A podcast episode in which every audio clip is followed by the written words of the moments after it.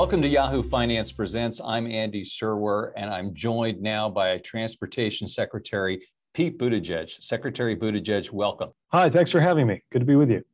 Lots to talk about. I know you're keen to have a conversation about airports. I want to start with airlines, though, and ask you about the wave of flight cancellations and delays we've seen this summer. One bit of context is the airlines received billions of dollars in bailout money during COVID and aid during COVID.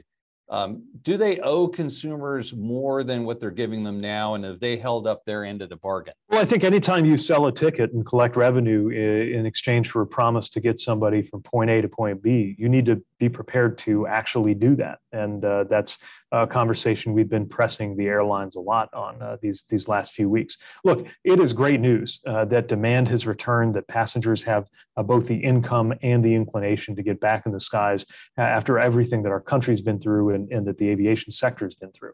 But now that they are back, it's very important that that the airlines and that the system are prepared to get them where they need to be. Now, I'll tell you, since I gathered airline leaders together shortly after the Memorial Day travel weekend, where we saw a really unacceptable level of cancellations and delays, we've seen a lot of steps that have been underway, including accelerated work to recruit and train pilots, improved pay for aviation crews, which I think is a very obvious and important way to help deal with the perceived shortages in staffing, more resources going into customer service. And I think that that those steps have made a difference. Our last couple of weekends, we've seen the cancellation rate go back below 2%, which is more in line with what you've seen historically. But there's still a lot of work to do, and we'll do everything that we can to help. As a department, we'll look to the airlines to do the right thing and collaborate with them there. And when and if they don't do the right thing, that's what our enforcement powers are for, and we'll use those too, when and if it's appropriate. Another long-term effort you announced recently is the $1 billion in infrastructure money to improve airport terminals, which sounds great. We're all for it, but is it enough money, Mr. Secretary? Because, you know, the improvements at LaGuardia alone, for instance, $8 billion range. So talk to us about this endeavor, please. Well, there's always going to be a desire for more. But what we have here overall in the context of the infrastructure law that the president led, that Congress passed on a bipartisan basis, we have more to work with than we have in a very long time. And we're putting it to use right away. And it's going to airports big and small. I was in Los Angeles, where we're putting $50 million toward a road improvement. If anybody's ever been in that notorious horseshoe where you drop people off and then might have to spend another half hour just getting back out of there, depending what terminal you drop them at, we're going to be able to improve that. All the way through to a place like Chamberlain, South Dakota. They got a general aviation terminal that's a mobile home right now, and we're helping them build a more permanent facility, and everything in between. These improvements are going to make a big difference for the passenger experience, and they're coming along programs that are more what I would call back of house, supporting improvements to the tarmac, the runway, the apron, or indeed the air traffic control tower, where we've got fantastic FAA employees working under challenging circumstances, sometimes in very old and dilapidated structures. All of that improves thanks to the resources that we have under this congressional act and the other resources we're putting to work. I think you yourself noted, Mr. Secretary, that none of our airports in the United States are in the top 25 world airports. So you got that on the one hand, the delays. Okay, it's getting better. Is there a holistic problem here that you're looking to resolve? Look, we're the country that ushered in the aviation age. We ought to have the best when it comes to our airlines and our airports. We ought to be the pride of the world, and they ought to be racing to catch up with us. Unfortunately, in this sector and most of our transportation in the country, decades of underinvestment have taken their toll. But now we're in a position to change that. And after spending so much of last year making the case for more infrastructure dollars, now we're out there putting them to work. And the other thing that's really exciting about this is that even while it takes a while sometimes for the project to be completed, the terminal to be finished, the upgrade to be done, right away, you're seeing the job opportunities associated with that. I was just with a group of apprentices who were brought in, trained into the building trades, and they know because of all this airport and other work up ahead that they not only have a job they're working at the moment, but a whole career ahead of them in good paying work. And we're excited about what that means too. Another facet of transportation, let's move on to gas, EVs, cars, gas prices. We've had 35 days now of declines. Your colleague at the State Department Amos Hochstein, recently said gas could go below $4 a gallon on average. Do you agree? Yeah, we're seeing it below $4 in many, I think, in most states now. So it's gone down markedly. It's still high, though. We're under no illusions about the pain that everybody is feeling at the pump. That's why we're continuing to work to do what we can, being realistic, of course, about how much this is under the control of any American policymaker. But there are steps you can take, a lot of steps the president has taken. And then for the long run, making sure we double down on domestic clean energy production. I think the president's speaking about that right now. And creating more options for families and for drivers by making it cheaper and easier to have an EV. Yeah, let's talk about EVs, because you're overseeing the effort to have 500,000 public EV charging stations around the country by 2030. How's that going from the government side, and also with a public-private partnership? Are you confident that the overall EV sector is on pace to shoulder the load as more and more people switch over from internal combustion engines?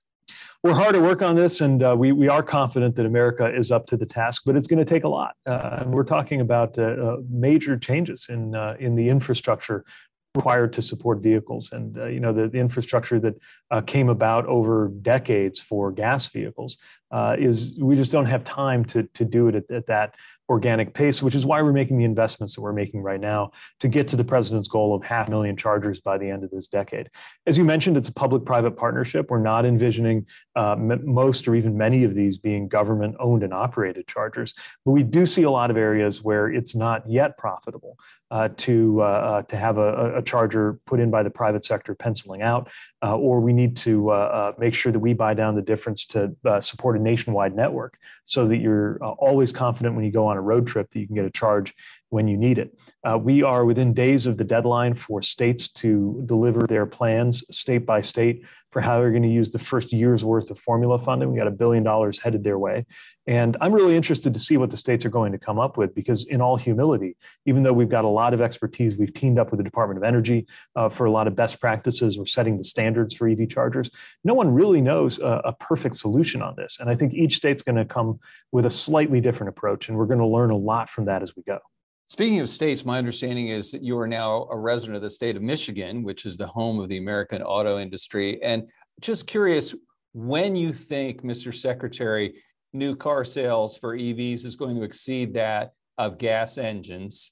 And is this something the government should be in the business of encouraging? We think it is something we need to encourage for three reasons. Look, we think the market is going EV no matter what. That's where the world is headed, and that's where the automotive industry is headed. And as you noted, that's true for the Detroit legacy automakers, just as it's true for startups, the Teslas and Rivians and other firms that have been in so many ways leading the way toward EVs.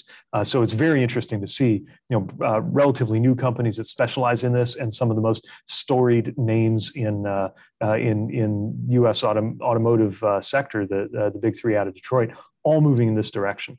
So I guess the question comes up, why would we be involved if this is happening anyway? Here's three things that I think will not happen anyway. Will it happen fast enough to beat our climate challenge? Will it happen in a way that is led by America and not dominated by firms from other countries? And will it happen in a way where the benefits reach everybody quickly, including those who, because they are lower income, stand the most to gain by being free from gas bills, but only if they can afford the vehicle in the first place? Those are the things that don't happen on their own. That's why we think it's important for policy to play a role, getting that charging network out there.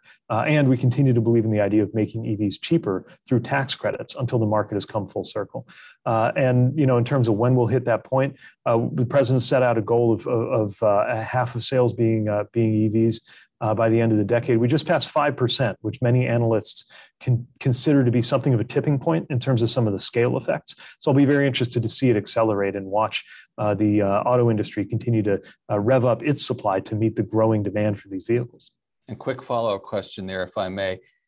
Is Tesla and the Biden administration on the same page, do you think? Look, we're as a regulator, we call balls and strikes, and we regulate companies to make sure that they're compliant with the laws. We don't cheer for one company over another. Tesla is the largest producer of EVs in the country. They've played a remarkable role in propelling the EV revolution. There are many companies that are doing remarkable work.